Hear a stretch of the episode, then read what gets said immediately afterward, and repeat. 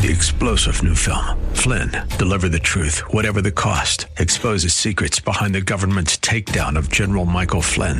Flynn knew what the intel world had been up to. He ordered the first audit of the use of contractors. This set off alarm bells. He told the truth. He was the most dangerous person for Donald Trump to hire. They had to get rid of Flynn. Flynn, deliver the truth, whatever the cost. Available now. Watch it today. Go to salemnow.com. Salemnow.com.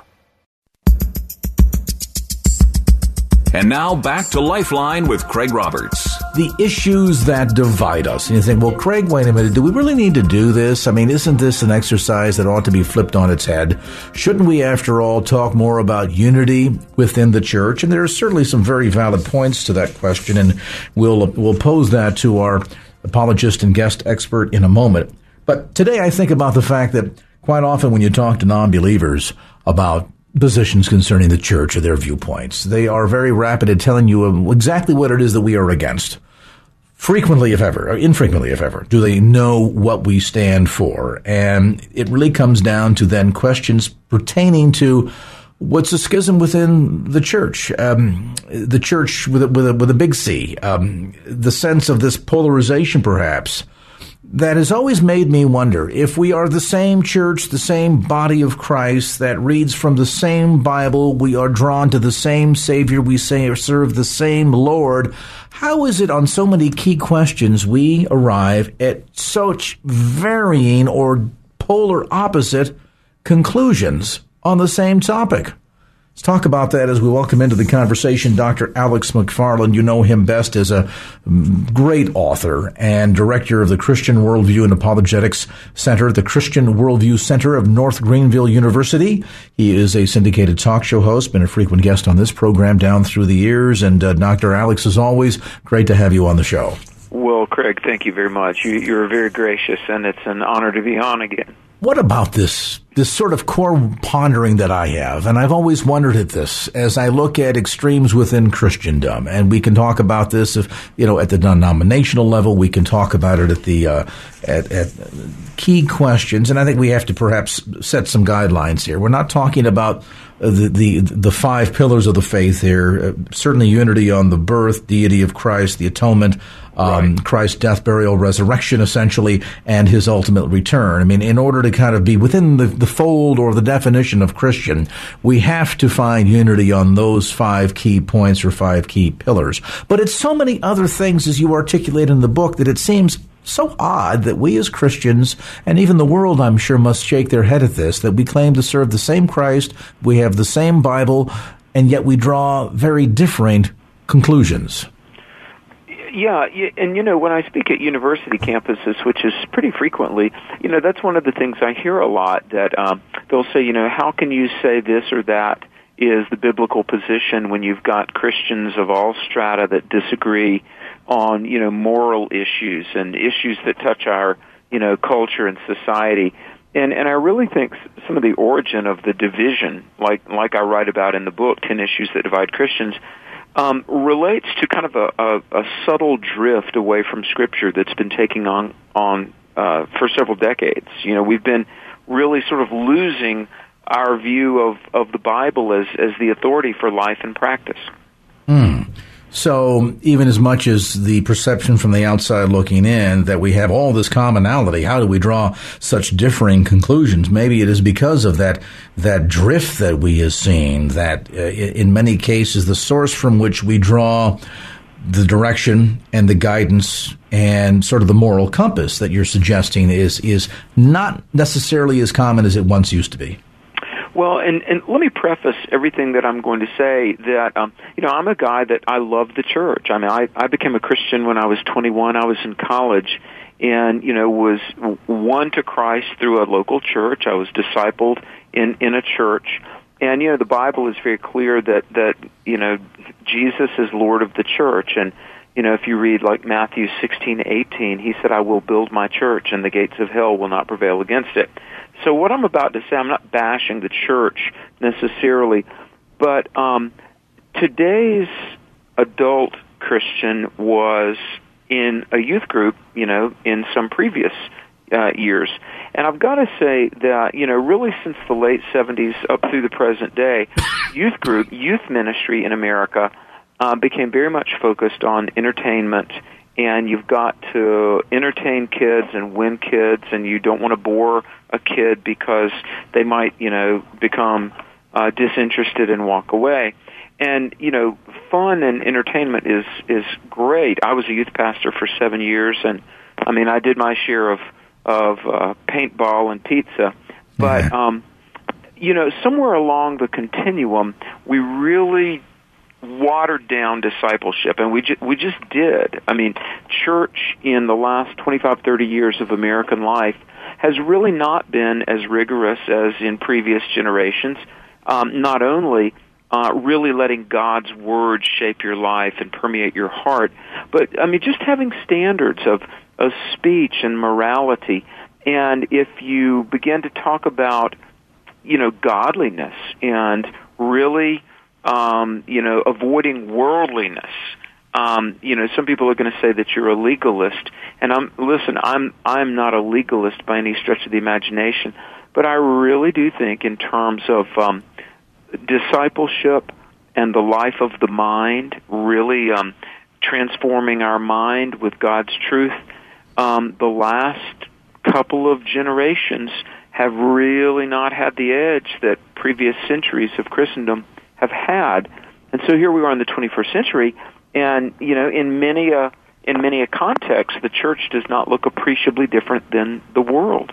And that's ironic because uh, you're right. We can see this this shift, this paradigm shift that has happened uh, within the church, particularly as, as, you relate in this case to young people, where oftentimes, and I, and I uh, let me do my my disclaimer here too. I'm not suggesting that this is indicative of all youth ministry within the church, but certainly a growing percentage of it that seems to be occupied with the idea of keeping the kids occupied or entertained, getting them out of the house for a while, or giving them something to do to keep them engaged while adult services are taking place. Sure. As opposed to the notion of, okay, here's our chance to speak truth into these young minds and to mold and to fashion and to embed foundational um, truisms into their life upon which they will then ultimately build their relationship with Christ, their relationships with others. Uh, it's interesting because I'm going to date myself here. Uh, uh, there was an organization called the Institute in Basic Youth Conflicts. Sure. Uh, this was a big thing back in the 1970s and early 1980s, but certainly throughout late 60s, early 70s. And uh, a couple of different churches that I was involved with, there was some point at which the focus of the, the educational program within the church for young people was so heavily directed toward again, foundation building, that getting into intense instruction along the lines of an institute in basic youth conflicts, and the older folks in the audience like me will remember what that was, we, we saw that as being critically important. And yet today we've made this paradigm shift from let's educate them to let's entertain them. Exactly, exactly. You know, yesterday I was on the phone with a, um, a a youth speaker. I'm sure many, many, many of your listeners will know. Very well-known youth speaker, and we were talking about you know getting um, you know dates on our schedule. Um, by God's grace, I've spoken in uh, roughly 1,400 churches over the last 18 years to do my apologetics seminars, which I love to do.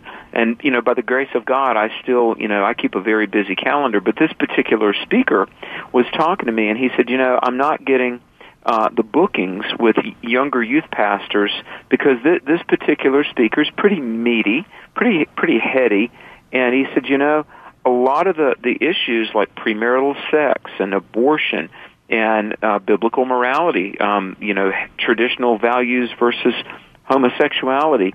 Um, he said that the the youth pastors that are say 35 and younger um, either don't book me or similar speakers, or if they do, they don't want me to talk about um, these really tough issues. And so, you know, while it's true, you know, we don't, you know, we don't want to just you know, give young people the idea that, you know, uh, everything's bad, you know, you've got to look at the world in just these, you know, negative terms. I mean, the fact is, you know, we, we do have to help Christians of all generations understand that, you know, it's a fallen world, it's a broken world, it's a, a world that's been tainted by sin, and sinners need a Savior. And we who have found Jesus Christ, we're to grow in Christ. Christ owns us all. Um, you know, any realm of life, whether it's our personal behavior, it's our morality, our our politics, uh, our vocation.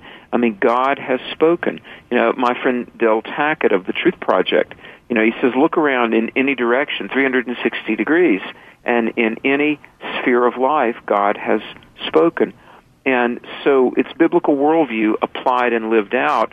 And rather than, you know, take uh, succeeding generations of young people through, you know, the rigors of becoming a disciple and learning God's Word, oftentimes there's just been, hey, let's just keep it very, very superficial, simple little faith in Jesus, but yet we've not taken each other uh, deep.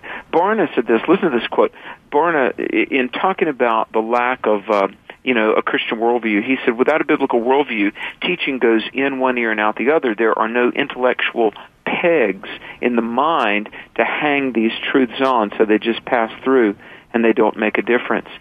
So, um, as daunting as it may sound, and uh, maybe as uninteresting as it may sound, although I really don't think it is, I think the Christian worldview is really the, one of the most invigorating, uh, exciting things to apply our attention to.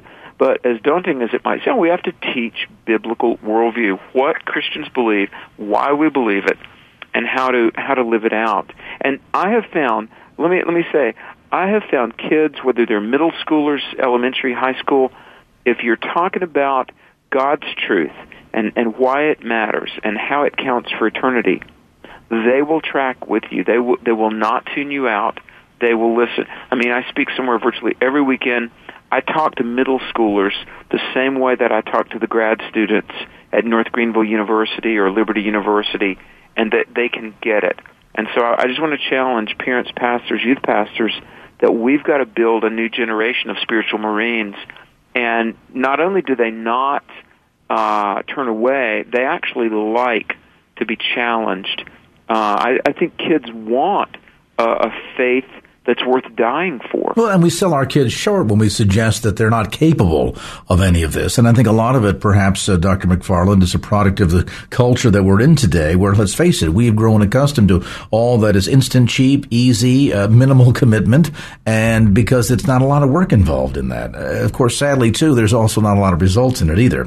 We're talking with Dr. Alex McFarland. He is one of the nation's leading Christian apologists. He is a celebrated book author, syndicated talk show host, director of the Christian Worldview and Apologetics at the Christian Worldview Center of North Greenville University in, you guessed it, Greenville, South Carolina. And we're discussing his new book, 10 Issues that Divide Christians. We'll get back to more of the conversation. We'll talk more too about this notion that perhaps the church is sort of settling into what is superficial because it is simply, well, just that, simple. A timeout back with more as Lifeline continues. And now back to Lifeline with Craig Roberts. And back with author and Christian apologist Dr. Alex McFarland, his new book, 10 Issues That Divide Christians. By the way, newly released by Regal Books. You'll find it at the usual suspects as well as Amazon.com. And you can also order it online through Dr. McFarland's website. It's easy, alexmcfarland.com. Now, Alex, I want to choose my words wisely here because I know the minute I say this, somebody's going to tune in a nanosecond late, not catch the whole statement. And uh, the next thing I'll know, I'm going to be uh, accused here of teaching heresy. but I, am wondering, we spoke just before the break about this sense that it seems as if we're, we're not willing to do the hard work. We want it instant, cheap, easy, no commitment. Um, it's as if we want our uh, Christianity to be simple and ultimately superficial. I have to wonder if we look at the five pillars, we can talk about the virgin birth, deity, Christ's death, burial, resurrection, all indicative of of what I believe. Sure. And yet, and here's where I get into trouble because somebody's going to misconstrue this. But it doesn't require a lot of me. And, and here's what I mean by that. When you talk about embracing the truths of the teachings of Jesus Christ that touch on so many aspects of life, and you hit a lot of the major ones inside these 10 issues that divide Christians, a lot of this requires me to be engaged, to think, to bring my, my thinking and my behavior in line with God's ideal for me and what Scripture teaches. it, it, causes me to have some skin in the game. Whereas, and again, here I'm afraid to get I'm, get in trouble because somebody's going to misconstrue what I'm saying. Whereas accepting, for example, the virgin birth doesn't, other than a little, you know, mustard grain worth of faith, doesn't really require a lot of me and doesn't cause me to change my life very much. Is that part of the problem here that we we're okay on the five fundamental pillars because at the end of the day it doesn't call a lot for me to do? Yeah, I, I think you hit it on the head. And uh, for the record, I, I don't think you're being heretical. Um, you know, um, it's been pointed out quite a bit. Uh, so this is not original with me, obviously, but um, there's orthodoxy and there's orthopraxy. You know, orthodoxy is right belief, and orthopraxy from the Greek word praxis, which means action. Orthopraxy is right action. And so, you know, to embrace orthodoxy, um, you're right. That doesn't cost us a whole lot. We say, okay, Jesus is the Son of God. He's deity. I, I get that. His blood was shed on the cross to wash my sins away. That's the atonement. I get mm-hmm. that. And you're right. The, the the pillars of of biblical truth. You know, we we put our faith. We believe those. But orthopraxy, uh, right action. That that's going to require what Paul talked about in First Corinthians about I die daily. Now um, the sin that tempts one person may not be the sin that tempts somebody else. And you know whether it's um, you know goodness gracious anger issues or or you know immorality or just slothfulness and being lazy and I mean um, what sin it is that Christ wants you to turn from and overcome in His power. That's between everyone listening and the Holy Spirit. But but you're right. Getting some skin in the game, as you said, I mean that takes discipline. It takes it takes sacrifice. And you know, um, in the um, 1700s and 1800s, in in Europe, uh, some of the things that really transform Europe, the history books tell us the French Revolution and the Industrial Revolution.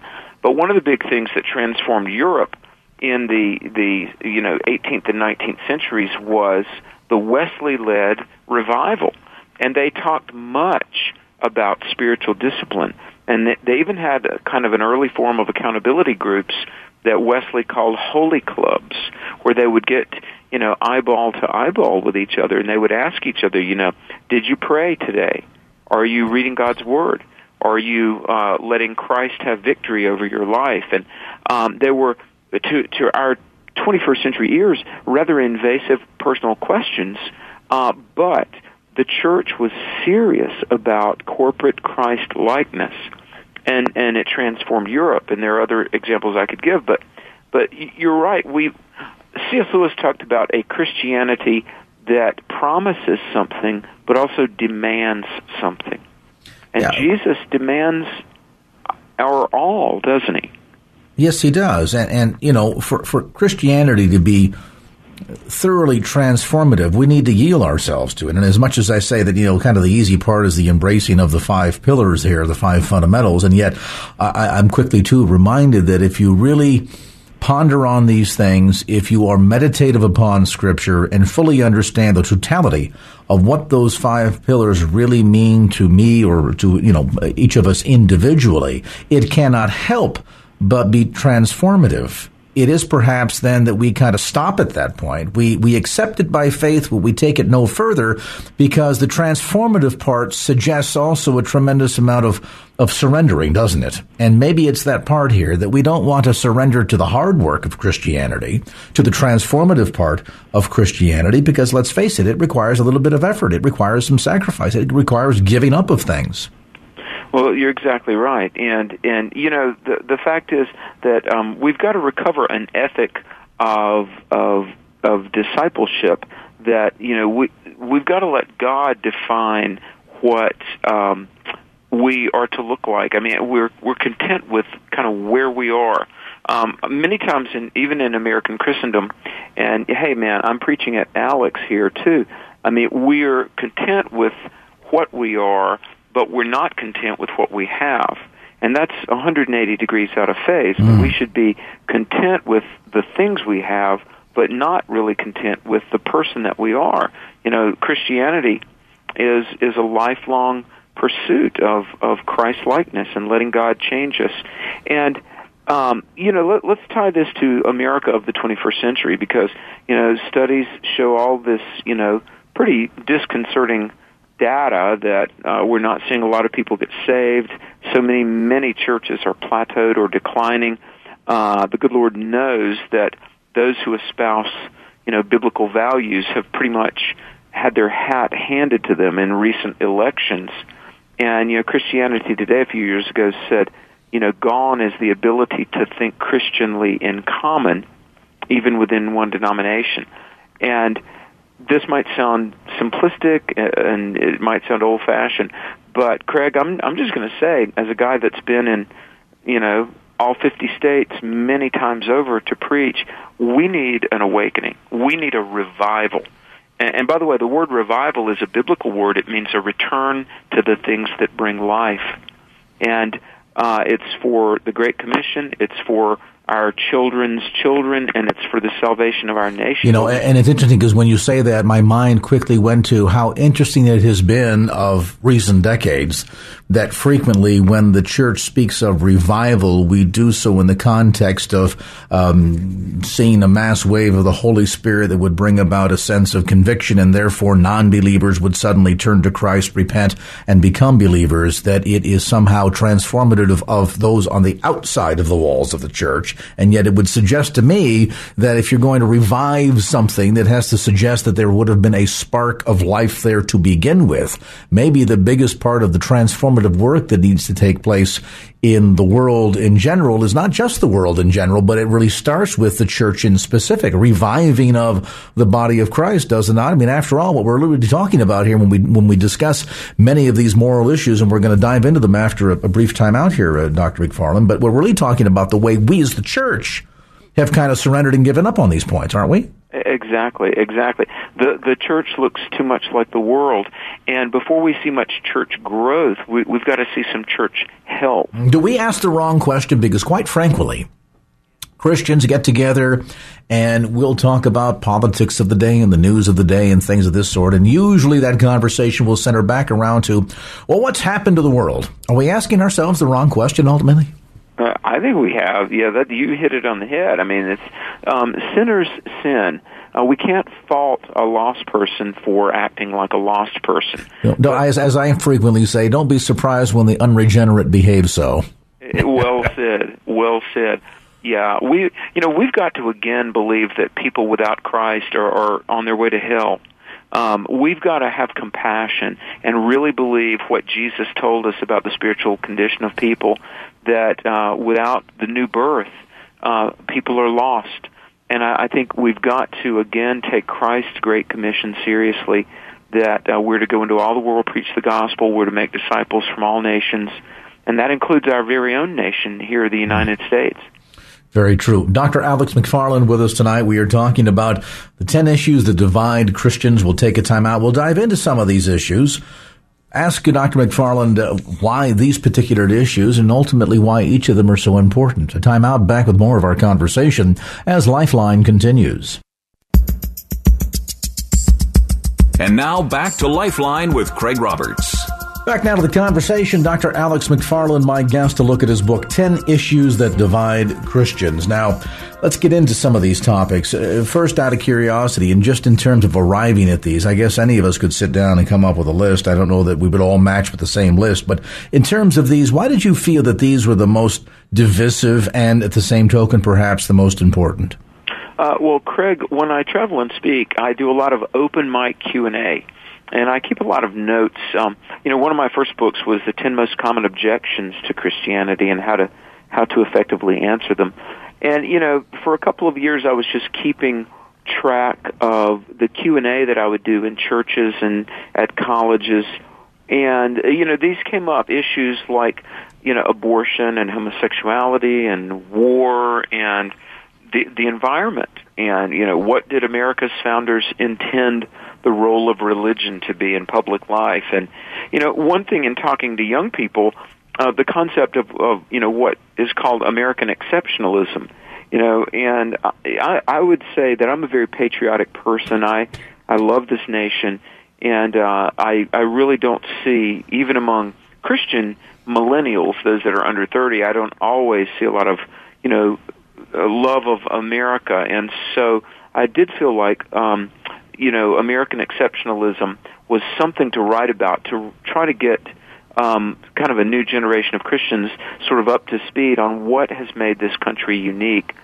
So, um, among some of the hot button issues that you know, it's kind of funny. I'll be at these churches, and you know, imagine like on a on a Sunday morning, I, I would preach, but then on a Sunday night, we would have an open Q and A, and you know, there's you know, 800 people there, and somebody comes to the mic and asks about you know, homosexuality or gay marriage or you know, gay, lesbian, transgender issues, or what about online porn? And you know, you can see the pastor sometimes would get uh, uncomfortable, but but I've got to say that um, you know I've never um, tried to answer these in a way that's abrasive or burns bridges. I, I've always tried to give audiences you know content that was biblically factual and you know statistically driven given good relevant information that is, um, you know, speaking the truth, but speaking it in love.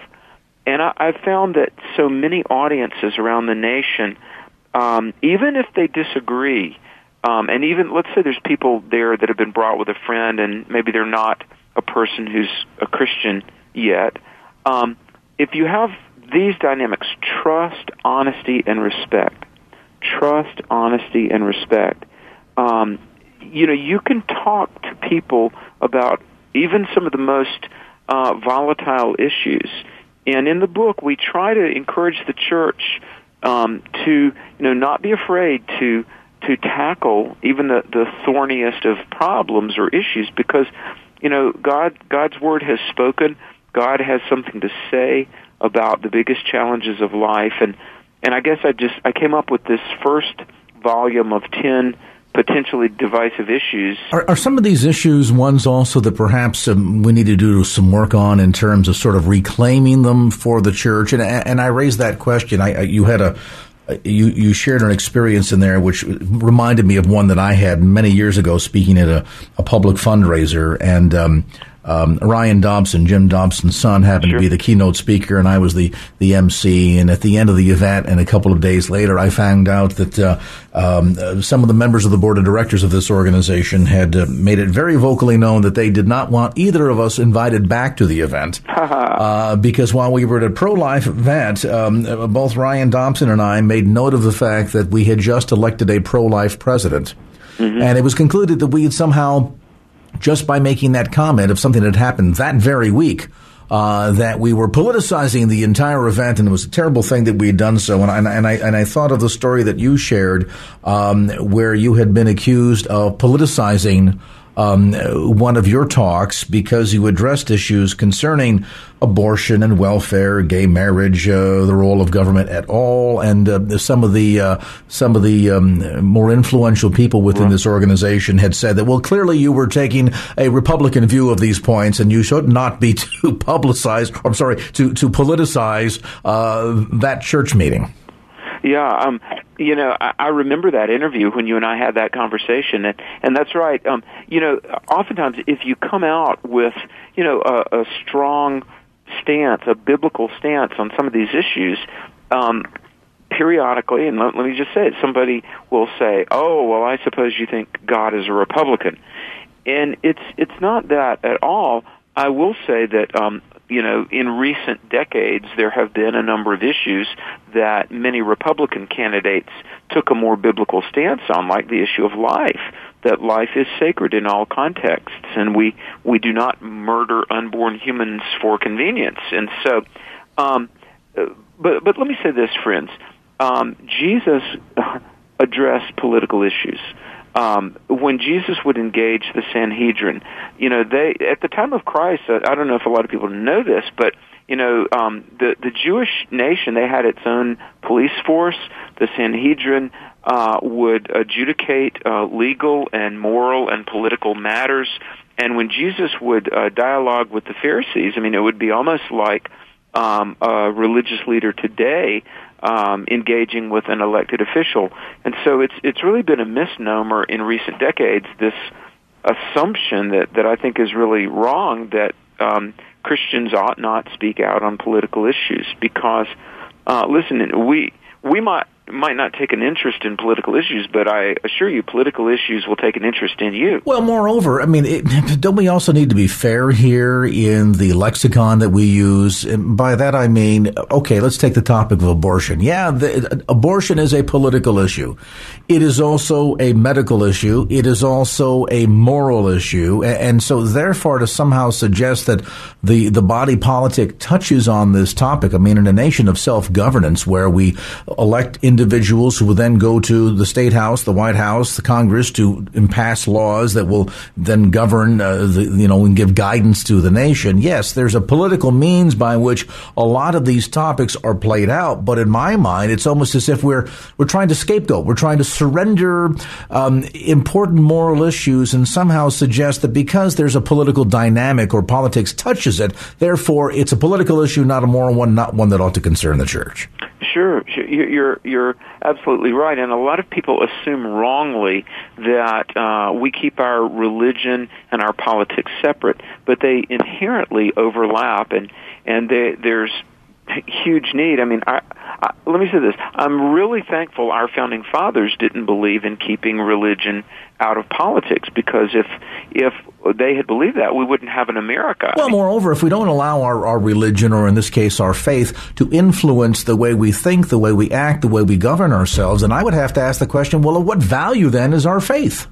Exactly, exactly. Hey, you know, Charles Carroll was a signer of the Declaration of Independence, and Charles Carroll said this quote: "Without morals, a republic cannot subsist or continue for any length of time." Now, listen to this. They, therefore, who are decrying the Christian religion, are undermining the solid foundation of morals, the best security for the duration of free governments. End of quote. Uh, a little bit simpler, I could put it this way: Noah Webster Noah Webster said, quote, let it be impressed upon your mind that God commands you to choose for rulers just men who will rule in the fear of God. And, you know, if 2014 had been 1776, we really would not have an America because, you know, back then uh, our founders believed in a divine lawgiver, they believed in moral absolutes, they recognized a just cause. Because, I mean, think about this. You know, there had been the Regulatory Act and the Stamp Act and the Port Act, and all of these things that they recognized were oppressive uh, by Britain on the colonists, and they they said, you know, appealing to God for the rectitude of our intentions. In other words, you know, if if we're wrong, uh, we'll answer to God for it, and if we don't act, we'll answer to God for that. They were willing to be patriots and be involved because they recognized that the actions of Britain really violated an objective moral standard. And so, um, Craig, this conventional wisdom today uh, that, you know, quote, you know, Christians aren't to sully themselves with, with politics, um, that, is, that is a myth.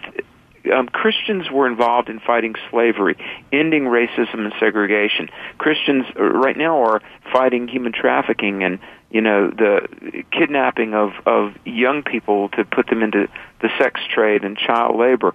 Um, in in ancient Rome, Christians opposed gladiatorial combat and the death games and infanticide throughout history, and temple prostitution and child sexual abuse, and in Eastern countries, uh, treating wives as property. And so, thank God that Christians have, in previous generations, been in po- involved in politics because it cut a swath of of beneficence and morality across the pages of history. And again, if we are to salvage our Constitution, and if we are again to have an America where we are free to uh, pursue liberty and serve our Creator, we've got to rediscover a biblical worldview, proclaim it, uh, even defend it. Uh, I'll I'll put it this way: um, the idea that there's a God and and a moral code. Uh, for many, that's a bitter pill to swallow. But Craig, I would say that is a less bitter pill than the pill we're currently swallowing, which is really societal chaos and no boundaries, no rules. If you've just joined us, our conversation today with Dr. Alex McFarland. He was one of the nation's leading Christian apologists, author of a number of best-selling books, including his latest, 10 Issues That Divide Christians. It is newly released, as we mentioned a moment ago, by Regal Press and available at bookstores throughout the Bay Area as well as through Amazon.com. And of course, Alex's website, alexmcfarland.com. We're going to come back to more of our conversation with Dr. McFarland. When we do, uh, as we recognize the fact that painfully true inconvenient or not, the church no longer wields the influence it once did on the society and the world around us. How do we recapture all of that? Time out, then back to more of our conversation as Lifeline continues. And now back to Lifeline with Craig Roberts. And back, of course, to our conversation. Dr. Alex McFarland, my guest, the book 10 Issues That Divide Christians. Alex, as our time winds down, I- am reminded of the fact that certainly I think, even with some degree of embarrassment, we would all agree that the church in the West simply no longer wields the kind of influence that it once did. Getting re engaged, of course, is one step that we need to talk about. Coming to the realization that we have got to gotten soft on, quite frankly, that uh, that transformative side of Christianity, as we talked about earlier, is another important key. But I wonder too. One of the ten issues that you dive into is the issue of the impact of pluralism. The fact that even though we feel as if we have absolutes within our belief system, somehow those absolutes don't always transfer to others that we would suggest uh, sort of this mentality that says, well, you know, while I absolutely believe this is true for me, I know that there are many paths to God. I, am reminded years ago of a convention of Muslim clerics that Robert Schuller spoke at where he made a comment about how that they all there, as he spoke from the dais, have served the same God. And I thought, boy, brother, are you confused either on the God that they serve or on the God that we serve? Is this arena of pluralism within the church also very damaging in terms of the, the transformative ability that we are able to wield in, in influencing the world around us? Well, yeah. I mean, we, we've got to, again, believe scriptures like Acts 4 verse 12 that says, speaking of Jesus, there is no other name under heaven given among men whereby we must be saved, the name of Jesus. Uh, we, we've got, I think as a church, we need to be um, proud to name the name of Christ, that our Savior is unique, the one and only Son of God who rose from the grave. And, and you know, we've just been lulled into this um, stupor. We hear about, you know, quote, the three great Abrahamic faiths, um, as if uh, Christianity, Judaism, and Islam were all commensurate and all the same, when in reality, uh, you know, pluralism really means that people can believe whatever they want to believe, but it certainly doesn't mean that all beliefs are equally true. Uh, Christianity alone has a prophesied, virgin born, sinless, risen from the grave Savior. And uh, as I said earlier, that we, we, we simply must accept what Christ said that people apart from Him were lost. And, and you know, today I was um, on another show and I was commenting on Matthew 7, 21 through 24, where Jesus said, Many will say to me in that day, Lord, Lord, didn't we prophesy? Didn't we cast out demons? Lord, didn't we do many wonderful works? And he'll say, uh, You know, I never knew you. So we've got to again tell the world about heaven being predicated on having a relationship with Jesus. Well, and it also says in Scripture toward the end times that we will be persecuted for our faith, and, and maybe part of the challenge here is that you know in the in the mad rush to want to be liked, um, to not divide, to um, to not ruffle any feathers out there, that maybe we, we don't take the positions that we once did because, well, after all, if we do that and I say that my faith is true and I dare challenge somebody else that theirs is built on shifting sand, they might not like me. Mm-hmm, I know. Well, you know, uh, we we need to be concerned on not whether we have placated our neighbor, but whether we've really pleased our Savior. Um, you know, I've, I've got to say this, if I may, Craig. We do an event we've done for years and years called Truth for a New Generation.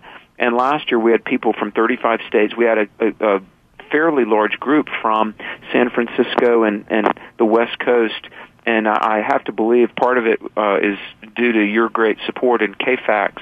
But if I could give a, a little plug here, this year, September 5 and 6, uh, the 2014 edition of Truth for a New Generation, which is an apologetics conference for all ages. We've got speakers like Ben Carson, Joni Eareckson Tada, Josh McDowell, Eric Metaxas, Todd Starnes of Fox News, David Barton. It's it's an awesome event. This year it's in uh, Spartanburg, Spartanburg, South Carolina, September five and six, um, because um, we believe that biblical worldview matters. We believe that the church can make a difference in this world, and we believe that God has called us to. And so, September 5 and 6, I know it's a ways off, but let me encourage people to pray and please come. You know, uh, the website is truthforanewgeneration.com.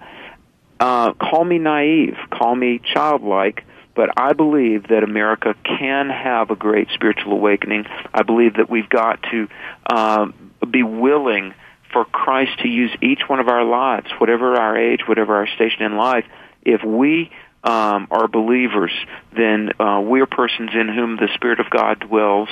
We've been called. We've got the promises of God's Word.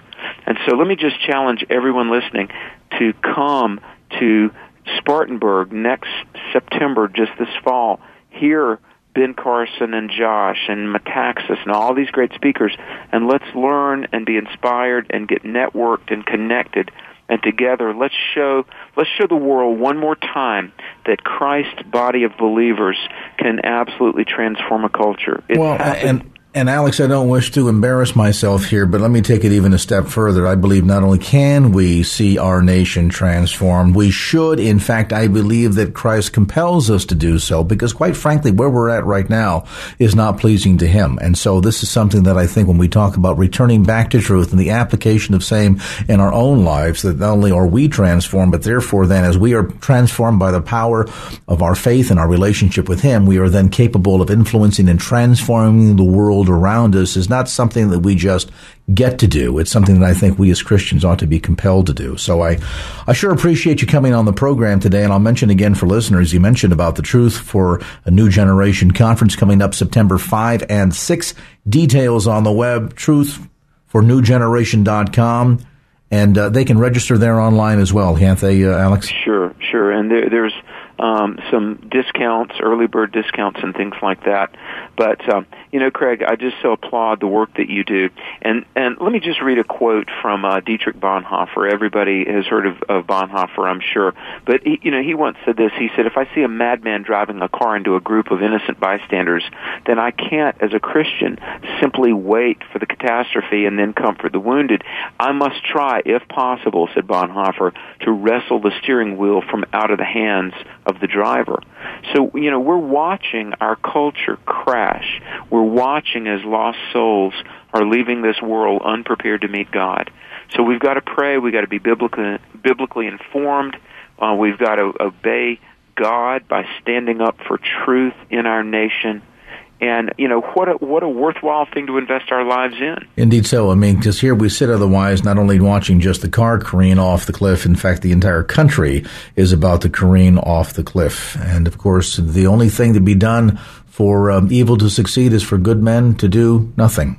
We appreciate the time. Dr. Alex McFarland, 10 Issues That Divide Christians, the new book, details again on the web. You can order it online, alexmcfarland.com. We mentioned also about the upcoming conference, September 5 and 6, truthforanewgeneration.com for details and information. Truthforanewgeneration.com. Well, that's going to do it for this edition of Lifeline. Thanks so much for being with us. And if there was anything you heard on today's show that you'd like to hear again or share with a friend, grab a copy of the Lifeline podcast. Simply log on to kfax.com. That's kfax.com for the Lifeline podcast. Our producer is Wanda Sanchez. I'm Craig Roberts. Till next time round, remember, just don't keep the faith. Get out there and share it and make it a great evening. So long. Opinions expressed in the preceding program do not necessarily represent the views of the ownership, staff, or management of KFAX. Copyright Salem Communications, all rights reserved.